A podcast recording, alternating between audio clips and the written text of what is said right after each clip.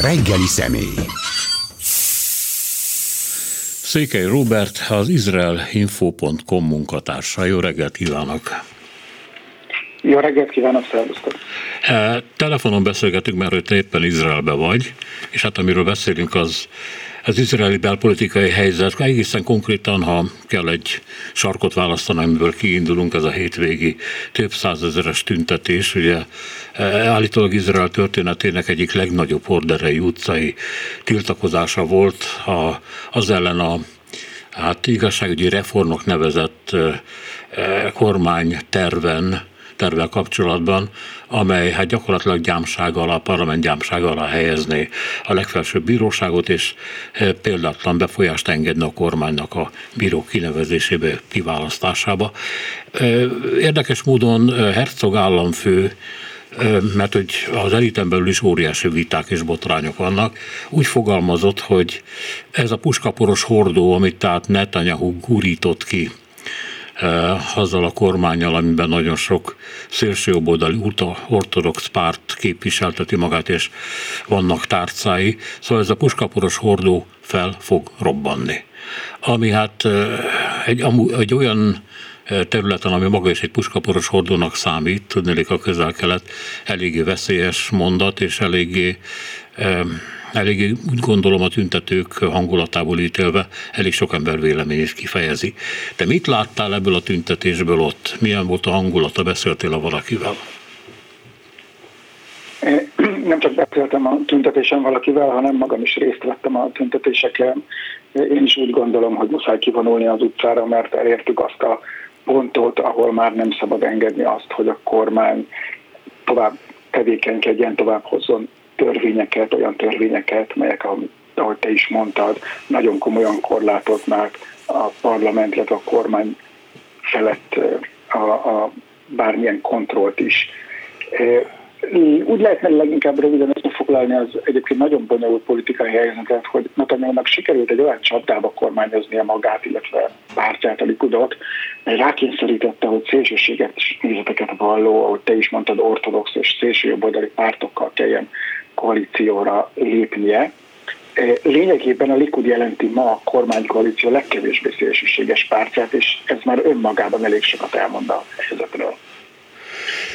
Hát igen, és ez a, hogy mondjam, ez előre látható volt, ami az ember csodálkozik azon, hogy Netanyahu akkor egy nagyon tapasztalt politikusi vagy politikai róka, bedugta a fejét ebbe a hurokba, mert nem tudom, a visszatérés reménye az teljesen elhomályosította a látását. Tehát itt valami, valami sok érte ezzel kapcsolatban, mert ilyen hibákat azért nem szokott elkövetni.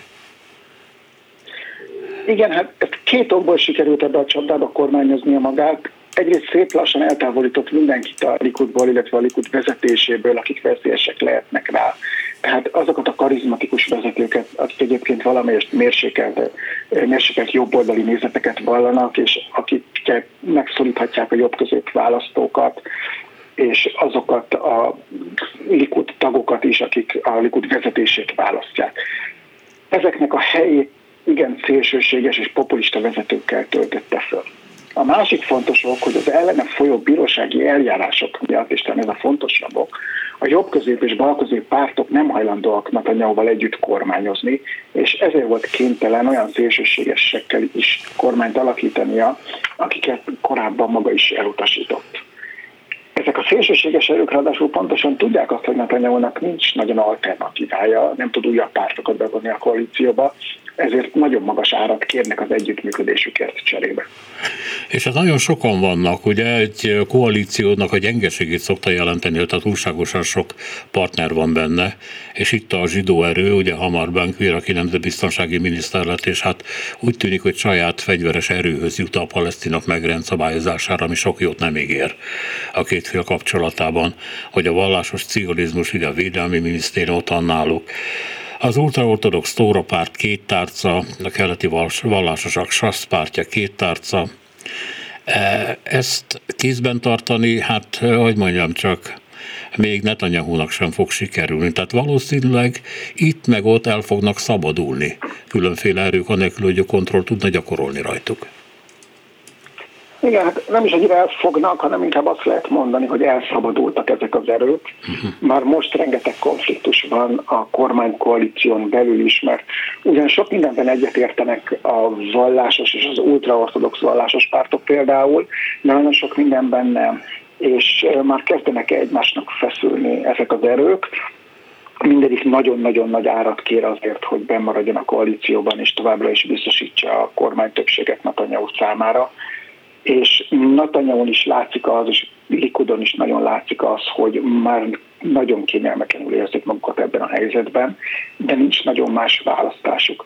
És itt vetődik fel az a kérdés, ami egy, egy nagyon komoly vita a jobb közép, bal közép, liberális pártok között, hogy vajon az a azt, hogy kijelentették, hogy nem hajlandók együtt működni Netanyahu-val a bírósági eljárások miatt, talán fel kéne adni ezt az álláspontot, hiszen ha feladnák ezt az álláspontot, akkor megnyílna a lehetőség arra, hogy Netanyahu összefogjon ezekkel a pártokkal, és akkor kiszoríthatnák a nagyon szélsőséges erőket a kormányból. Ez egy nagy koalíció lenne, jól értem, ugye?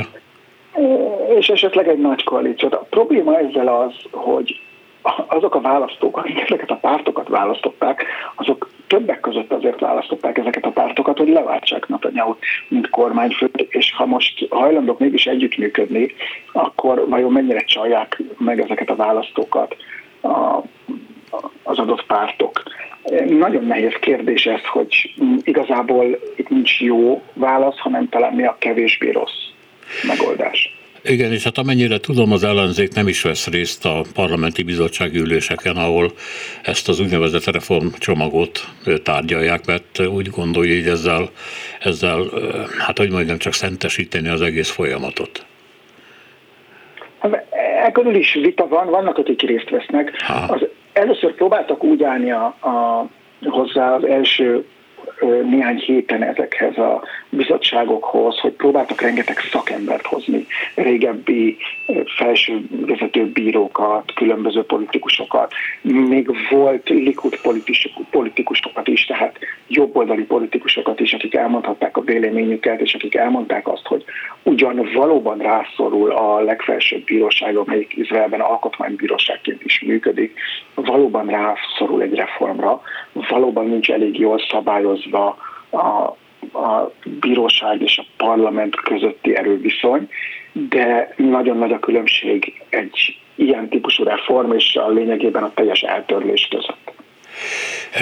Menjünk vissza a tüntetésre, mert mondtad, hogy részt vettél, és hát nyilvánvalóan be tudsz számolni, tehát egy picit hangulatot, vagy ilyen riport részletet kérnék tőle, ha nem ellenzett, hogy, hogy mondd el, hogy mit beszéltek az emberek ott a a tömegben, e, milyen beszédek hangzottak el, mi az, amire figyelmeztettek, mi az, ami megrémítő volt a számokra, mi az, ami az indulataikat ennyire ébren tartja. Egyébként Magyarországon sokak irigykedését kiváltva, mert azt mondják, hogy bár Magyarországon lehetne százezes tüntetéseket csinálni, csak hát arra nagyon kevésszer volt lehetőség. Szóval, hogy a, az izraeli civil társadalom, az izraeli középosztály nem tűnik úgy, hogy abba akarja hagyni magyarán, hogy hogy el akarja fogadni ezt a állapotot, hanem, hanem törésre akarja vinni. Szóval mi történt, mit láttál közöttük? Igen, hát a tüntetések nem, hogy elfogadnák, hanem a tüntetések egyre nagyobb svungot kapnak tulajdonképpen, egyre többen hétről hétre, napról napra egyre többen mennek ki az utcára, és egyre forróbb a hangulat a tüntetéseken.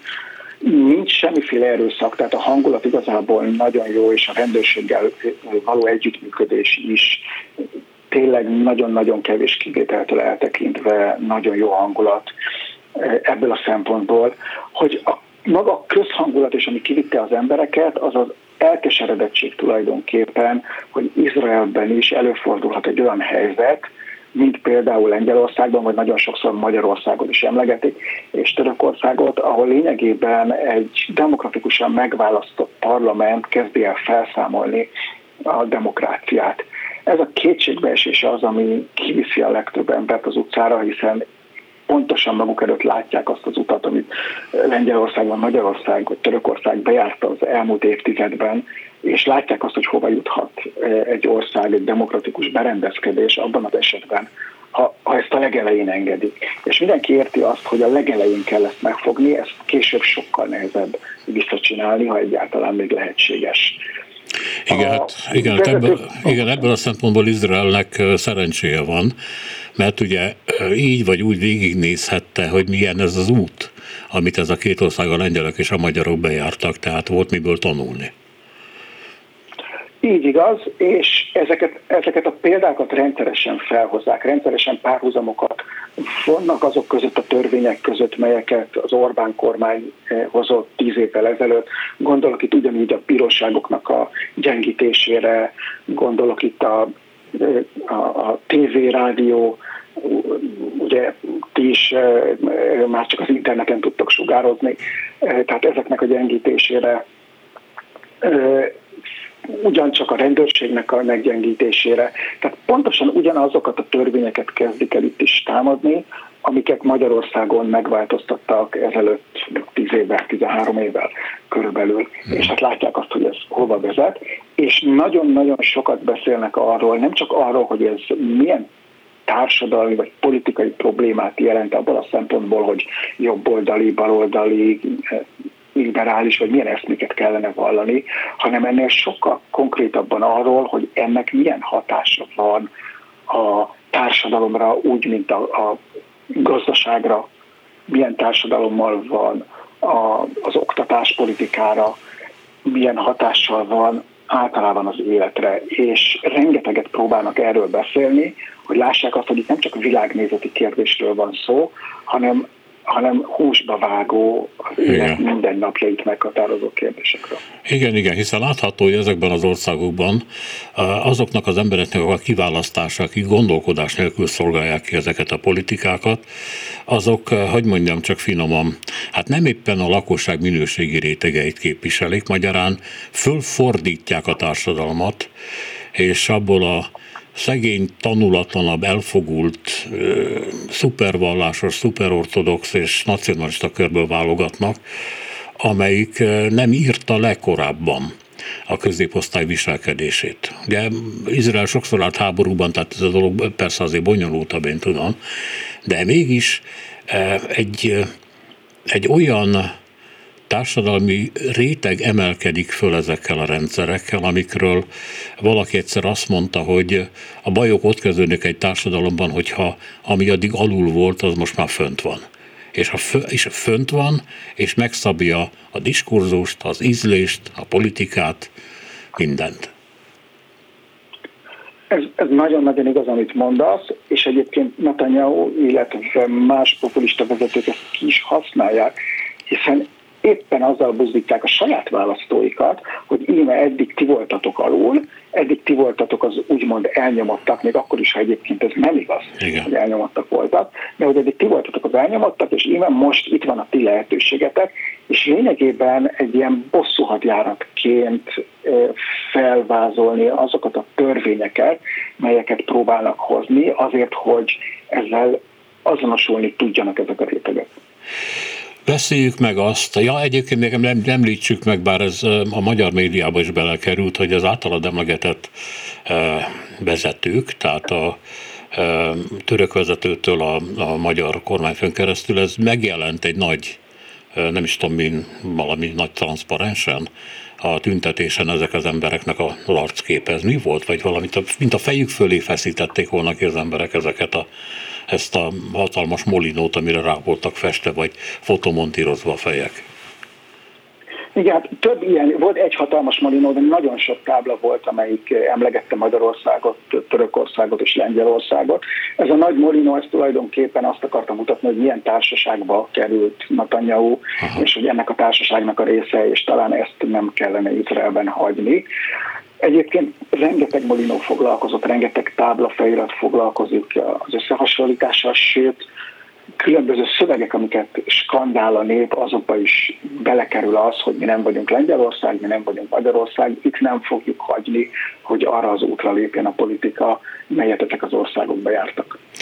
Hát kétségkívül, tehát még, még ugye itt, vannak a, itt van az a létszám, amelyik, ahogy mondod, gyarapszik minden egyes tüntetéssel. Ott van a, az államfő szembeszegülés ezzel a folyamattal, akkor lehet olyanokat olvasni, hogy a tartalékos katonák közlik, hogy nem hajlandók bevonulni gyakorlatra, persze, ha éles a helyzet, akkor igen, hogy ezzel is tiltakozzanak, tehát a hadseregen belül is van egy szakadás ami hát egy olyan helyzetben, mint amiben bármelyik állam van a közel-keleten, elég veszélyes történet. Minden esetre komoly erők feszülnek Netanyahu ellen, és ez valamiféle reményre mégiscsak ad okot. Te hogy látod? Mindenképpen úgy érzem, hogy van valami remény, legalábbis az elmúlt egy hétnek a tükrében.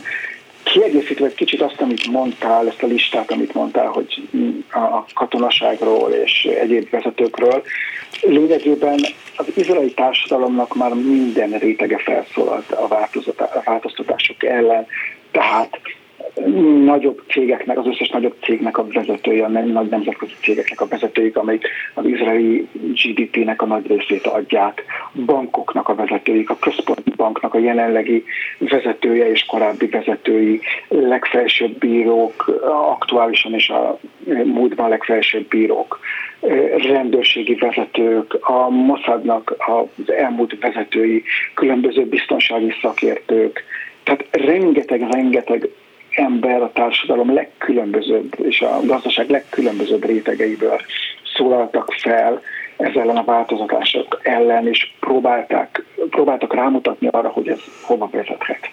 Most ami miatt úgy érzem, hogy talán van remény, az az, hogy az elmúlt egy hétben kezd, lehetett elkezdeni érezni azt, hogy a Likudban a kicsit normálisabb, vagy kicsit kevésbé szélsőségesebb előtt egyre inkább megszólalnak, és egyre inkább felvállalják azt, hogy valóban nem szabad ezt így tovább vinni, nem szabad a társadalomban egy ilyen törést okozni, meg kell állni egy kicsit, újra kell gondolni, és ilyen törvényeket csak párbeszéd útján és széles konszenzussal meghozni. Ugye Magyarországon is hát körülbelül 12 éve folyik a vita arról, hogy hogy, hogy jutottunk odáig, hogy van egy olyan miniszterelnökünk, akinek a képe ott van, Netanyahu meg a török elnök mellett, ezen a Tel Aviv nagygyűlésen, mint elrettentő példa, és hát erre különféle válaszok születnek. Izraelben elvégezte a értelmiség ezt a feladatot. Sikerült-e tisztázni, hogy hogy jutottak el egyáltalán ebbe a szakaszba, ehhez a ponthoz, ahol kérdés, hogy az izraeli demokrácia megmarad, vagy pedig hosszú időre átváltozik valami, hát nagyon keletivé? Hú, hát ez egy nagyon-nagyon-nagyon nehéz kérdés. Tehát itt a itt két törésvonalat lehetne említeni, ami miatt ide juthatott, vagy a feszültségek ilyen nagyra nőhettek. Az egyik az a vallásos és elsősorban az ultraortodox vallásos és a nem vallásos réteg közötti feszültség, a másik ilyen pedig az askenáz és a keleti zsidók közötti feszültség. Az első arra vezethető vissza, hogy az ortodoxia Izraelben nagyon-nagyon kemény törvényeket hoz lényegében. Azok a vár, vár, városok, ahol az ortodoxok élnek, és nagy többségben vagy lényegben csak ők élnek azokban a városokban, városnegyedekben, mintha egy külön ország lenne, külön saját törvényekkel, egy állam az államban. És mivel ezek már nagyon-nagyon erősek a parlamenten belül, illetve a kormánykoalíción belül, ezért megpróbálnak elfogadtatni rengeteg olyan törvényt, amelyik nyilvánvalóan nem elfogadható egy világi társadalom számára.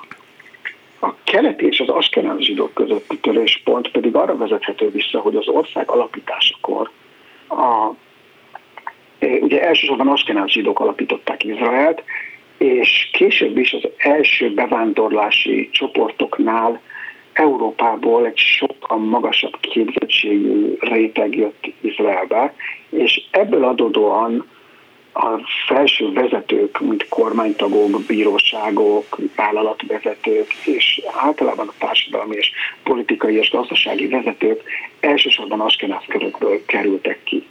emiatt aztán egy ilyen sérelem érte, és a mai napig sértettségben él a keleti zsidóság, és ezen belül elsősorban a marokkai zsidóság, és e, tulajdonképpen ez egy olyan törésvonal, hogy nagyon sok keleti zsidó, marokkai zsidó akkor is a Likudra szavaz, ha egyébként semmi mással nem értene egyet, mert úgy érzi, hogy olyan pártokra, ahol askenázok vannak a többségben, ők nem fognak szavazni, mert őket elnyomták hosszú időn keresztül. Ez egy nagyon-nagyon problémás és erős törésvonal, amivel az askenáz többség sem tud rendesen elszámolni és szembenézni, Magyarán megvan a maga felelősség ebben a történetben, ugye? A... Természetesen megvan a, tehát a felelősség, nem, nem tusolható el, természetesen az askenes idó megvan, és ezt nem sikerült feloldani ezt a, ezt a problémát a mai napig. Hát én emlékszem, egyszer vagy kétszer voltam Izraelben, és emlékszem arra, hogy egy ilyen eh, szefárd családban voltunk vendégek, ahol ahol érezni lehetett sokkal inkább a keleti szélsővítését, hogy így mondjam, és nem voltak jó szívvel az európai zsidókkal kapcsolatban, és, és elmondták, hogy például milyen rosszul bánnak az Etiópiából bevándoroltakkal, meg máshonnan bevándoroltakkal, akiket hát gyakorlatilag ilyen a, a zsidóságot meghamisító, tudatlan, zűrzavaros misztikába menekülő, fölkészületlen ember tömegnek láttak, és hát elég komoly lenézés övezte őket. És hát ezt nyilvánvalóan érezték. Én nem értek ehhez különösebben, csak mondom, hogy tapasztaltam egy ilyen, egy ilyen szembenállást, amit persze akkor én nem tudtam hova tenni. Ez így igaz. Az etióp közösség az, egy, az, egy, az, egy, az megint egy másik közösség, de általában a kereti zsidósággal szemben valóban elmondható az, hogy az askenázok között van egy ilyen lenézés, vagy legalábbis volt egy ilyen. Én azt gondolom, hogy ez ma már nem létezik, tehát hogy ma már először is rengeteg a vegyes házasság, és ha más nem, akkor előbb-utóbb ennek ugye még el kell tennie talán néhány tíz évnek, de pont a vegyes házasságok miatt ez, ezt az idő meg fogja oldani ezt a problémát, de ma még nem tartunk ott. De, de, de a sértettség, ami a, ami a keleti zsidókban van, nyilván nem ok nélküli. Tehát az, hogy ez a helyzet miért alakult ki, és jogosan alakult ki esetleg abban a szempontból, hogy valóban Európából jöttek a képzettebb, tanultabb zsidók, és ezért természetes volt, hogy ők lesznek vezető pozíciókba, ez még nem ad arra, hogy ezt a helyzetet ki is használják, és, és lenézzék a, a társadalom többi részét. Tehát nyilvánvalóan jogos ez a sértettség. Hát igen, mások, a másik problém... igen. Hát csak azt akarom, hogy mások meg arra mutatnak rá, hogy Izrael demokratikus, már-már ilyen európai demokráciát másoló jellege éppen az askenázi zsidóknak köszönhető. Ez, ez természetesen így van, tehát ezt, ezt, ezt nem vitatom el, és szerintem rengeteg keleti zsidó sem vitatja el azt, hogy például az orosz bevándorlók és az onnan jött tudás az rengeteget adott ahhoz, hogy Izrael ma egy annyira sikeres gazdaság legyen, mint amilyen. Ezt, ezt ők sem titkolják, de a sértettség ettől még megvan, és ezt a sértettséget mindig ki lehet használni politikai uh-huh. célokra. Uh, ami innen nézve föltűnő, van a nem túlságosan sok hírben, ahol Izrael föltűnik, hát mostanában ugye persze a Netanyahu kormány alakítása miatt ez elég gyakori, hogy, hogy a utóbbi években jó, mondok egy személyes példát. Tehát nekem volt egy nőismerősöm, aki aliázott Izraelbe, még a 80-as évek végén. Ő egy, hát egy ilyen baloldali lány volt, és mikor találkoztunk Tel Avivban, ahol lakik, vagy lakott, akkor elmesélte, hogy éppen folyt a dél-libanoni izraeli betörés, és akkor hogyan ültek ott a konyha kövön, és beszélték meg, hogy ez, hogy ez milyen tűrhetetlen, és hogy a háború az milyen rossz, és hát az arabokkal szemben nem kéne így főt. Ez a, ez a lány, vagy nő, tehát idősebb már, ez olyan szélső jobboldali lett, mint a szél. De abszolút.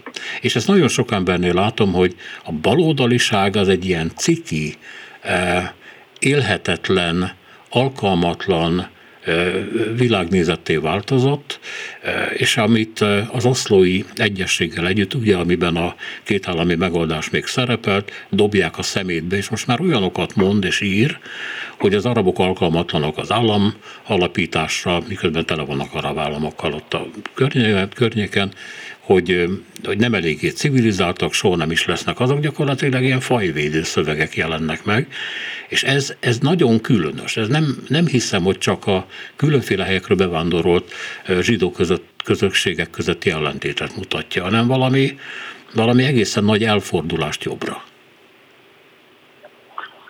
Hát ez egy nagyon nehéz kérdés. Ez nyilván részben pszichológiai kérdés is, és amihez én egyáltalán nem értek, de hát igen, emberek változnak, és talán az is probléma, hogy nagyon nehéz szembenézni Izrael állam történet, modernkori történetének néhány lépésével, ahol Izrael nyilván rengeteg hibát követett el, és nagyon-nagyon nehéz Izraelben élve, én is ugye 30, több mint 30 éve élek Izraelben, borzasztó nehéz ennyi itt, itt élve reálisan és objektívan nézni az, az, a helyzetet, miközben egy állandó fenyegetettség alatt él az ember. Érdekes módon én az elmúlt időben meg egyre inkább baloldalra tolódnak az én nézeteim, tehát én egy ilyen nagyon mondjuk középliberálisból egyre inkább balliberálisra válnak az én nézeteim, de a személyes példámat akarom mondani. De ezeket nagyon, de talán nekem ez azért is lehetséges, mert én elég sokat éltem nem Izraelben ahhoz, hogy máshogy tudjam megítélni, és jobban lássam át ezeket a helyzeteket. Hogy, hogy mondjak egy konkrét példát, az a telepes, aki Magyarországról szélső jobboldalinak tűnik, és nem véletlenül tűnik szélső jobboldalinak, hiszen, hiszen valóban szélső jobboldali nézeteket val, de ha belegondolok abba, hogy ez a telepesnek már, a, a, míg a nagyszülei költöztek, illetve költöztette Izrael állama ezekre a telepekre a, a, a nagyszüleit ezelőtt 40-50 évvel, már az apja is ott született, miért ne tekintené ma ez a 20 éves fiatal az otthonának azt a telepet, ahol ő felnőtt. Tehát, hogy mondom, az apja is oda született. Mitől ne tekinteni azt saját otthonának? Teljes jogon tekinti annak szerintem az, az ő szemszögéből, és ha ez támadás éri, akkor nyilvánvalóan ő úgy érzi, hogy neki, illetve az országának kötelessége megtenni mindent, hogy őt megvédje. Ezt is el kell fogadni, és ezt is meg kell érteni, hogy ebben a, ebben a borzasztó komplex helyzetben, ami született azáltal, hogy Izrael elfoglalt egy olyan területet, amit tulajdonképpen Jordániától és Egyiptomtól foglalt el, de igazából sem Jordániának, se Egyiptom nem tart erre igényt, hanem egy harmadik előtte nem létező palesztin országot kellene ebből létrehozni. Ez egy olyan bonyolult helyzetet teremt, hogy nagyon-nagyon nehéz ebből valamilyen olyan kiutat találni, ami mindenki számára elfogadható. Hát van egy... van az, hogy... Uh-huh. Mondjad. Mondjad, igen. Csak azt akartam mondani, hogy amiatt... Van az, hogy... Mondjad csak. Tehát ezért van az, hogy olyan dolgok, amik, amik Magyarországról borzasztó szélsőségesnek tűnnek, illetve nem az, hogy tűnnek, hanem európai szemben nagyon szélsőségesek, azok ebben a helyzetben benne élve, és ebben felnőve nyilván teljesen más színezetet kapnak. Igen, csak azt akartam mondani, hogy ezek a telepek, ezek illegális telepek minden nemzetközi jog szerint, és én elhiszem, hogy aki ott születik, az a hazájának tekinti természetesen a saját közegének, ahol született, de azért, ha megtanul írni, olvasni, akkor, akkor tudja, hogy ennek a jogi helyzete igazából micsoda. És ez nem ilyen egyszerű kérdés, hogy oda megyek és elveszem. Így ez persze, hogy nem egyszerű kérdés. Egyébként nem az összes telep a nemzetközi jog alapján a, a, a, a nagyobb városok, amik kialakultak, mondjuk például Áriel, azok egyáltalán nem számítanak a nemzetközi jog alapján sem illegális településnek, tehát azért ez nem igaz, hogy az összes ilyen település illegális, de, de, de itt most nem is igazából a jogról van szó, és nem is arról van szó, hogy, itt, hogy, hogy mi lenne a jó. Itt, itt az érzelmeket kell megérteni. Hmm.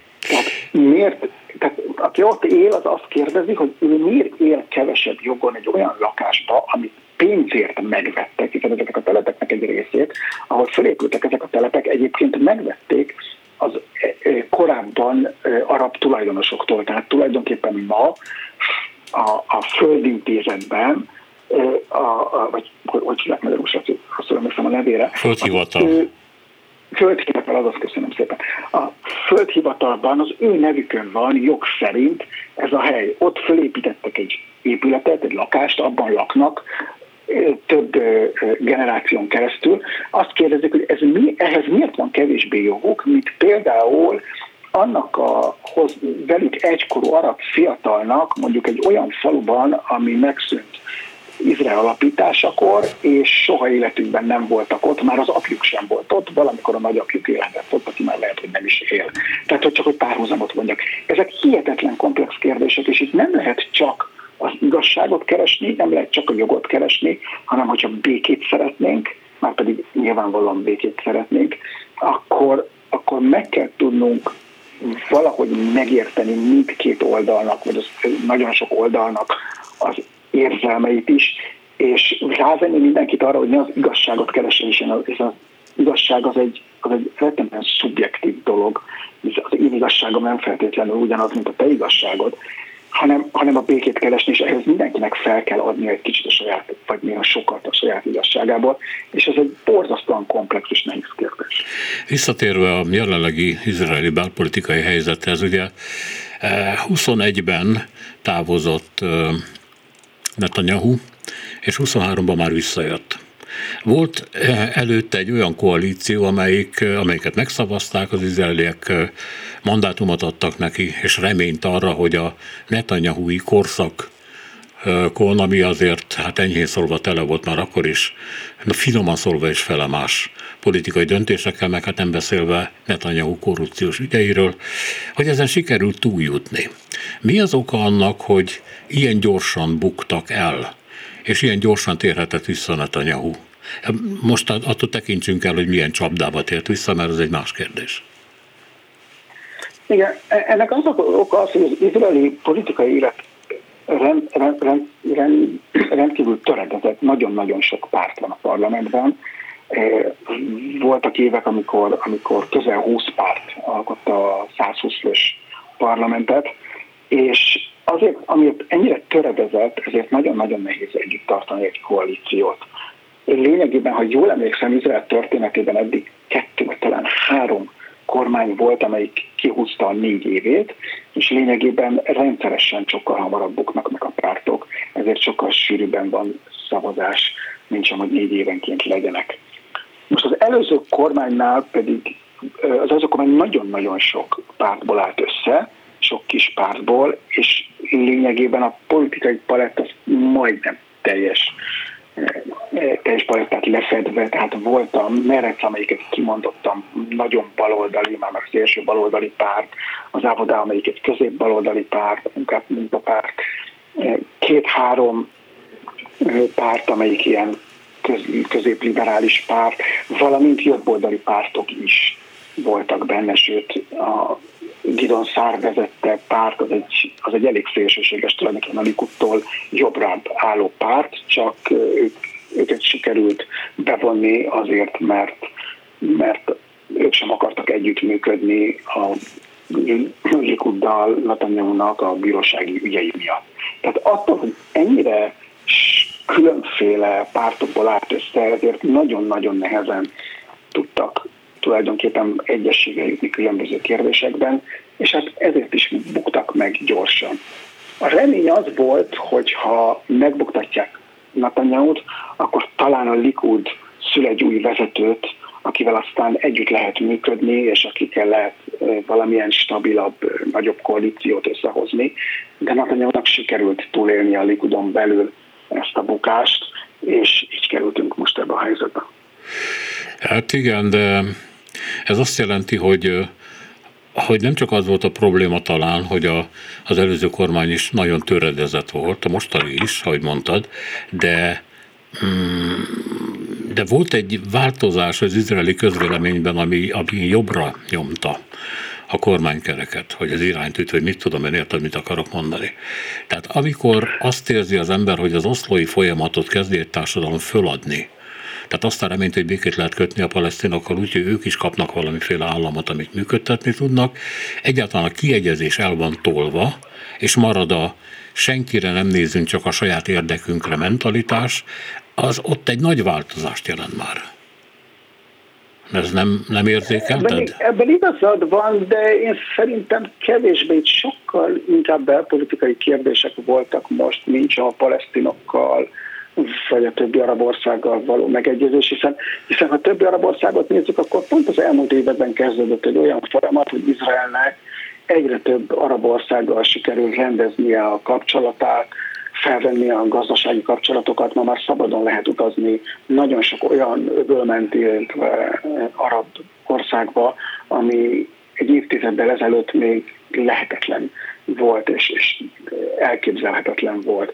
Tehát, tehát ebből a szempontból én nem gondolom azt, hogy az izraeli társadalom sokat tolódott volna jobbra, ha csak nem nézzük azt, hogy mivel általában a jobboldali családok, illetve az ultraortodox családok sokkal, ultraortodox családokban sokkal több gyerek születik, így automatikusan a, jelenleg egy olyan tendencia van, hogy egyre nagyobb lesz a, a jobboldali lakosságnak a, az aránya a teljes népességen belül, de, de ezen felül én nem érzem azt, hogy lenne egy, eltolódás. A palesztin tárgyalásokról úgy gondolom, hogy egy ilyen padhelyzet van, tehát egyik oldal sem látja azt, hogy merre lehetne elmozdulni ahhoz, hogy, hogy valami, hogy újra vissza lehessen térni a tárgyalóasztalhoz, és lehessen vezetni. Azt hiszem, hogy ehhez mind a két oldalon új vezetőkre lenne szükség, uh-huh. akik túl tudnak nőni az előző vezetőkön, és, és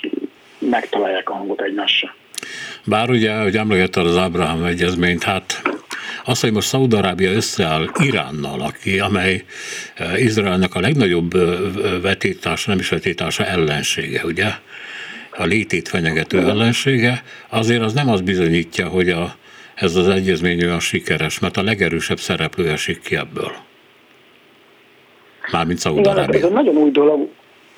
Így igaz, hogy mennyire esik ki, ezt nem tudom. Szaudarábia gyorsan azt hiszem pont tegnap hozott egy hírt arról, hogy szeretné megnyugtatni mind az amerikai, mind a izraeli kormányt arról, hogy ők rajta tartják a szemüket majd azért, az, majd azért Iránon, és ez nem jelenti azt, hogy felmondanák az egy, eddigi együttműködést Izrael vagy, vagy az Egyesült Államokkal ez, ez a hír, ez az újra összeállás, illetve a, a kapcsolatok rendezése, ez annyira friss dolog, hogy szerintem még senki nem tudja megmondani, hogy ennek milyen hatása lesz a közel-kelet politikájára. Hát azért azt látszott, hogy Szaudarabia hogy táncol el az Egyesült Államoktól, hogy gyakorlatilag a Biden oda ment, és, és megalázták, és igazából nem kapott semmit.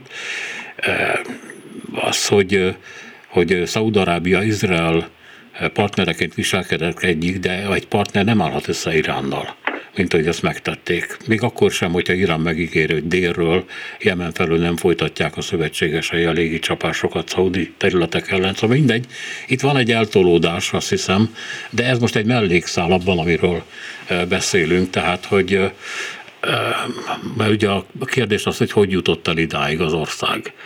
És és nem tudom, hogy mit gondolsz az előző kormánynak a, a képességéről, tehát az, amit, arról, amit csinált, még ha töredékesen sok tagból állt is, nagyon nehéz volt előre mozdulnia, csinált-e valami olyasmit, ami, ami megágyazott volna annak, hogy jobban szembe lehessen szállni mondjuk egy ilyen visszatérő Netanyahu-val meg a rendszerével?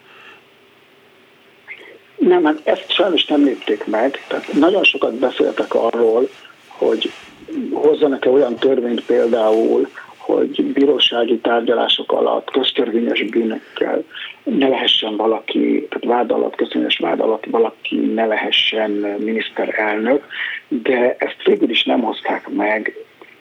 Jobban féltek attól, hogy megbízik őket, hogy Netanyahu ellen hoznak egy személyre szabott törvényt, és hogy ez milyen antidemokratikus dolog, mint hogy mint hogy Netanyahu visszatérését azért ezzel megakadályozzák, hát annyira féltek ettől a, ettől a megbélyegzéstől, ezért végül is ebben nem sikerült egyességre jutniuk. Voltak olyan pártok, amelyek ezt jobban nyomták, voltak, amik inkább ellene voltak, de végül is ezt nem sikerült meghozni. Egyébként a koalíció rengeteg nagyon jó dolgot csinál, is csinált, csak olyan dolgokban is ez kívülről kevésbé látszanak, tehát gondolok itt elsősorban az oktatásügyre, a szociális hálóval kapcsolatos dolgokra, különböző zöld politikával kapcsolatos dolgokra. Tehát volt egy jó pár olyan kezdeményezésük annak ellenére, hogy mindössze másfél évet voltak hatalmon, ami számomra nagyon, és az Izrael számára nagyon pozitív volt, de, de abban nem sikerült egyességen jutniuk, hogy bármi olyat tudjanak csinálni, ami elkerülhetővé tenni a Netanyahu visszatérését. Na de a bíróságok nem működtek közben? Hát azért másfél év alatt folyt a a per vagy a vádemelés Netanyahu ellen, a bizonyítási eljárások, ezek nem jutottak sehova? Tehát nem kell föltétlenül a politikának belépni ebbe. Zajlanak. Igen, ebben továbbra is zajlanak ezek az eljárások. Még egyik sincs lezárva. Nagy kérdés, hogy milyen törvényeket sikerül most átvinni, és mennyire sikerül megregulázni a bíróságokat, mennyire fognak, fogják tudni ezeket az eljárásokat valóban végigvinni. A probléma az, hogy ezek annyira hosszadalmas eljárások, hogy másfél évehez nem volt elég. Tehát gondolok itt arra, hogy eh, több mint 300 tanú, tanú van, akit meg kell hallgatni, több tízezer oldalas eh, vádirat, és ugyanígy eh, a védelem több tízezer oldalnyi anyagot nyújtott be. Tehát egyszerűen olyan hatalmas anyagról van szó, amit, amivel csak nagyon-nagyon lassan lehet haladni. Plusz ugye figyelembe kell venni azt, hogy egy kormányfővel szemben folyik az eljárás, akinek közben egy országot kell irányítania, akinek rengeteg vezetői kötelessége van, rengeteget kell külföldre járnia, stb. De emiatt aztán sokkal lassabban is halad az ügy, mint egyébként halad. Mire lehet számítani Izrael külső kapcsolataival? Abban az esetben, hogyha Netanyahu marad, a koalíció marad, és sikerül ezeket a lépéseket végezni, ami közé azt tartozik, és hát ezzel éppen a német külügyminiszter kelt ki, mikor találkozott izraeli kollégájával, hogy Izrael, pontosabban Netanyahu vissza akarja hozni, hogy be akarja vezetni a halálbüntetést ami hát Európában egy ilyen nagyon-nagyon kemény vörös vonal. Tehát, hogy egy teljesen megváltozott természetű kormányjal, vagy Izraellel kell Európának és Amerikának szembenéznie. Mit, mit befolyásolhat ennek ezzel két entitással kapcsolatos viszonyban az, ami most folyik? Sajnos, sajnos, hogyha a törvények abban a formában kerülnek megszavazásra, hogy ezek most, ahogy, most benyújtották ezeket a javaslatokat, és ezeken nem fognak vál, nagyon sokat változtatni és finomítani, akkor minden bizonyal nagyon meg fog romlani Izraelnek a kapcsolata nagyon-nagyon sok demokratikus országgal, mind Európában, mind az Egyesült Államokkal és más országokban is. A haláltörvény az az egyik ok ennek, egyébként nem Netanyahu támogatja annyira ezt más miniszterek, a, inkább a szélső jobboldali pártoknak a miniszterei támogatják ezt, csak hát Netanyahu is kénytelen megszavazni, de mondjuk ez nem nincs Netanyahu ízléséhez azért ez nem, nem, nem Netanyahu. Ha rajta múlna, akkor nem lenne halálbüntetés, tehát soha nem propagált ilyet, pedig elég sokat volt államfő. De hát nem csak erről van szó, nem csak a halálbüntetésről. A másik nagyon fontos dolog az az, hogy az, hogy Hága, illetve különböző nemzetközi bíróságok eddig viszonylag nem avatkoztak túlzottan bele Izrael politikájába, belpolitikájába, illetve nem támadtak izraeli mondjuk katonákat vagy civileket különböző események miatt. Ez köszönhető volt annak, hogy elég nagy becsben volt az izraeli legfelsőbb bíróság a nemzetközi bírói testületekben, és elfogadták azokat a döntéseket és azokat a vizsgálatokat, amiket az izraeli bíróságok hoztak. Most, ha ezek csorbulnak, és azt fogják látni, hogy az izraeli bíróság már nem adja ugyanazt a kontrollt, amit eddig adott, akkor nyilván ez is változni fog, és ez nagyon-nagyon komoly problémákat hozhat Izrael számára a nemzetközi kapcsolatokban. És a közvetlen környezetben. Visszatérve Herzog államfőnek ahhoz a mondatához, hogy ez egy puskaporos hordó, már mint a Netanyahu féle kormány politikája, fel fog robbanni. Nagyon sajnálom, lehet, hogy félreértek valamit, de ebben a kontextusban az azt jelenti, hogy Izrael háborúba keveredik. Nem, én nem gondolom, hogy Izrael háborúba keveredne a környező országokkal. Én nem gondolom, hogy változna Izrael helyzete mondjuk Egyiptommal, vagy Jordániával, vagy Libanonnal szemben, tehát a közvetlen környezetünk, vagy Szíriával szemben, a közvetlen környezetünkkel szemben. Ez a puskaporos hordó szerintem sokkal inkább egy nagyon-nagyon komoly belső konfliktusra adhat inkább valamiféle robbanást. Pontosan azok között a vallásos, nem vallásos jobbold, Atkenáz, Szaradi, jobboldali, baloldali csoportok között. Tehát itt nagyon-nagyon sokan félnek attól, hogy esetleg valamilyen belső civil háború kezdődhet Izraelen belül és nem Izraelen kívül. De ugye a zsidó erővezetője Hamar Bengvir, aki nemzetbiztonsági miniszter, korábban nem volt ilyen pozíció, az kapott egy fegyveres testületet. Ő egyébként egy kifejezetten arab gyűlölő nacionalista, kapott egy fegyveres testületet. Ez nem fog ezt is bánni a palesztinokkal, most független attól, hogy bűnözők ellen járnak el, vagy pedig békés embereket zaklatnak. Ebből lehet egy, nem tudom, hogy micsoda, intifáda, bármi újabb robbanás, és ez, ez nem csak, nem csak Izraelen belül, hanem a megszállt területeken is nagyon megnehezíti például a teleszpesek életét. Tehát ez, erre gondoltam, amikor azt mondtam, hogy ebből, ebből lehet összeütközés, háborús helyzet. Ebben igazad van, de én azt hiszem, hogy ez, ugye a Benziri a rendőrség felett kapott ellenőrzést, nem a palesztin területeken. Az, az, az egy Smotrich nevű másik, ugyancsak meglehetősen szélsőséges, de a Benziri azért talán kevésbé szélsőséges miniszter, aki, aki a területeken kapott valamiféle ellenőrzést az ott szolgáló határvédelem, illetve a katonaság ott állomásozó egységei felett, de ő azért sokkal-sokkal visszafogottabb, mint Bengvir. Ezen kívül Bengvirt azért, azért, azért a koalíció többi tagja is nagyon szélsőségesnek tartja, és látszik, hogy nagyon sok konfliktus van közte és Netanyahu között. Tehát ha valaki, ha valahol lehet látni azt, hogy Netanyahu azért megpróbálja visszafogni a dolgokat, az éppen eh, eh, Bengvir, akinek nagyon sok döntésénél rászólt már Netanyahu, hogy azért, azért van egy határ, ami nem szabad túlmenni. Na most a, megint csak visszaugrunk ahhoz a még a beszélgetésünk elején emlékezett feltételhez, hogy esetleg Netanyahu nem éli túl azt a csapdát, amiben nem tudja kihúzni a fejét, de ami egyre több problémát okoz a környezetében. Mi lesz az a pont, vagy mi okozhatja eh, azt, hogy, hogy ez kiderüljön, hogy akkor ennek vége?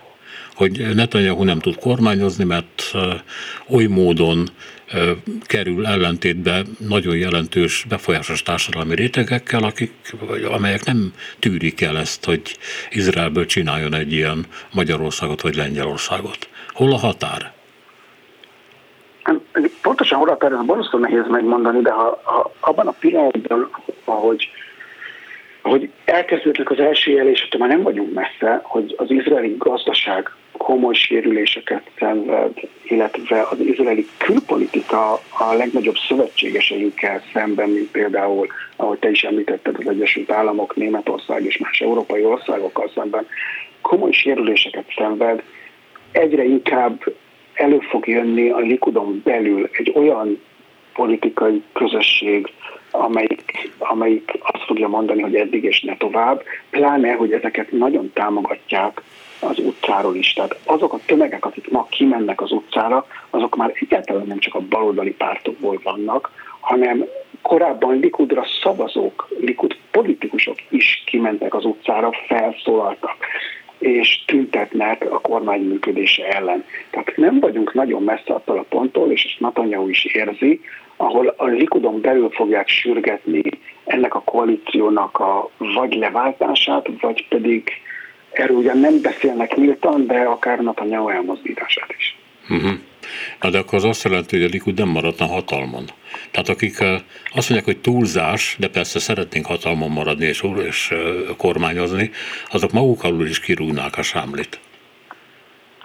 Ez csak félig igaz, mert abban a pillanatban, hogy Netanyahu-t leváltanak, ez egy kicsit ebben is nagyon hasonlít Izrael Magyarországra, hogy ha Orbán Viktor eltűnne, akkor nagyon-nagyon valószínű, hogy átalakulnak teljes politikai paletta Magyarországon is nehéz azt látni, hogy a Fidesz folytatni tudná abban a formában, ahogy folytatja mondjuk Orbán Viktor nélkül. Ez így van a e, e, Izraelben is egyrészt elképzelhető, hogy a Likud kettő szakadna egy, egy liberális, egy jobb liberális pártra és egy szélsőségesebb jobboldali pártra, de a legfontosabb az, hogy megszűnne az a, az ok, amiért más normálisabb közép liberális, bal liberális pártok nem hajlandók koalícióra lépni a Likuddal. Abban a pillanatban, hogy Netanyahu elmozdul, megszűnne ez a, ez a gát, és innentől kezdve egyszerűen nem lenne szükség a szélsőséges pártokra ahhoz, hogy egy meglehetősen stabil koalíciót lehessen kötni.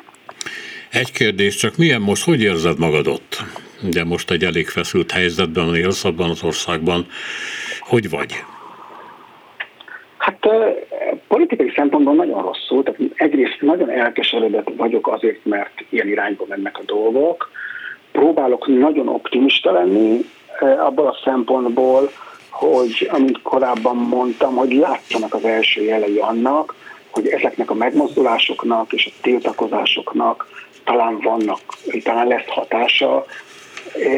Úgyhogy most igen, hát rosszul érzem magam, hiszen nagyon-nagyon bizonytalan az, hogy milyen irányba megy tovább Izrael, de próbálok optimistán tekinteni a jövőre. És vannak emberek már, csak azért mondtam a ma- magyar hasonlatok miatt, akik azt mondják, hogy hát akkor vissza kell vonulni a közéletből, műveljük kertjeinket, stb. stb. legyünk barlanglakók. Vagy ez még korai, hogy bárki ezt gondolja? Azt hiszem, hogy még nem. Tehát nyilván vannak ilyenek, de a nagy többség egyelőre inkább próbáljuk lelkesíteni egymást, uh-huh. hogy igenis nem szabad feladni, hanem, hanem ez a mi országunk, a mi jövőnk, a gyermekeink jövője, és a gyermekeink jövőjét nem szabad feladni, hanem mindent meg kell tennünk, ami lehetséges. Köszönöm szépen, hogy itt voltál velünk. További jó reggelt. Nagy, nagyon-nagyon szépen köszönöm ezt. Szervusz, minden jót. Székely Robert, az izraelinfo.com munkatársa volt velünk az elmúlt közel egy órában. És itt a reggeli műsor vége. Simon Erika, Petes Vivian Selmeci János, Szénási Sándor köszöni a figyelmüket. Minden jót!